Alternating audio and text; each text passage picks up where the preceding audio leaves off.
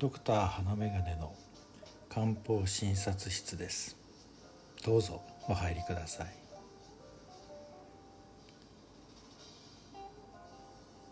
皆さん元気にお過ごしですか？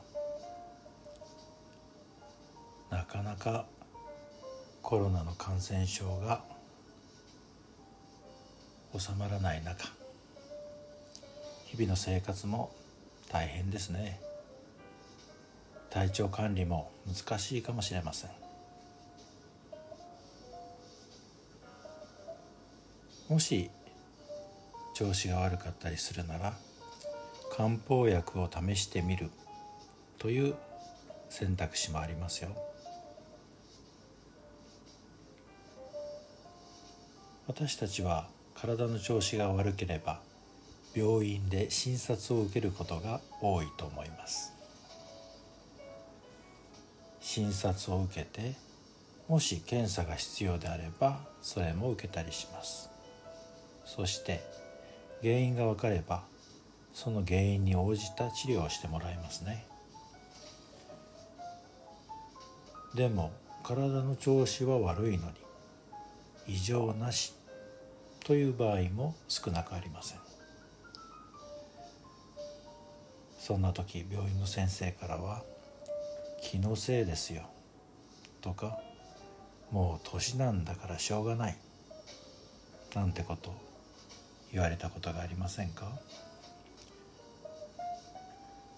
まあ確かにそうかもしれないなあと思いつつもちょっと引っかかりますよね。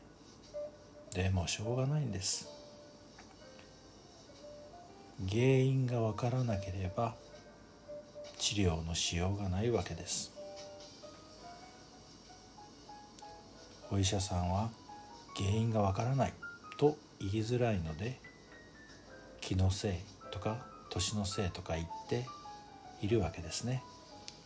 要するに白旗を上げているわけです。そんな時はぜひ漢方のことを思い出してください。漢方は必ずしも病名が分からなくても治療を進めていくことができるんです。患者さんの症状体質体の所見などからその人に合った処方を見つけ出していくからです。例えば急に熱が出たという時は肺炎とかインフルエンザとかそういうきっちりとした病名をつけなくてもいいわけです。ちょっと頭が痛くて熱っぽい。だけど少し寒気がしてサラサラした鼻水が垂れてくる。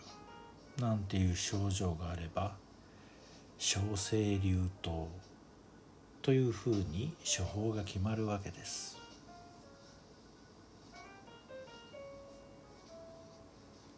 漢方が生まれた時代には今あるような検査方法なんて当然ありませんでした。患者さんの状態を見ていろいろ考えて生薬の組み合わせやその量を加減してきた。そういう積み重ねが行われてきたのが漢方です。ですから現代の検査で異常が見つからなくたって別の視点から不調に向き合ってくれるのです。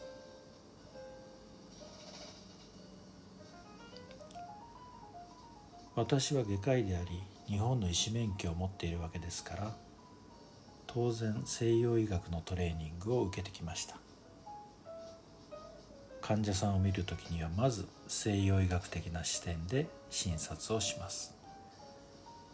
けれどもそれだけでは十分でない。そして対応できない症状を持った患者さんというのが少なからずおられます。そういう時には漢方がとても役に立つという経験を多くしてきました。皆さんの中には漢方なんて古いなぁと思っている人がいるかもしれません。そうですね。古い時代に生まれてきた治療体系ですからね。でも漢方は時代とともに成長し使い方の工夫がなされ今に至っているのです。そして今の時代に合った使い方なども次々に提案されてきています。おそらくこれからさらに磨きがかかり進歩していくものだと思っています。漢方薬を取り入れることによって生活が一変してしまうような患者さんも時にはおられます。頻繁に頭が痛くなって鎮痛剤を使っていたのに漢方薬ですっかり楽になった。という人もいます。実は私もその一人です。皆さんもなんだか体調が悪いななんていう時には漢方薬という選択肢もあるということをぜひ覚えておいてください。自分に合った漢方薬に出会えればあなたもきっと漢方ファンになります。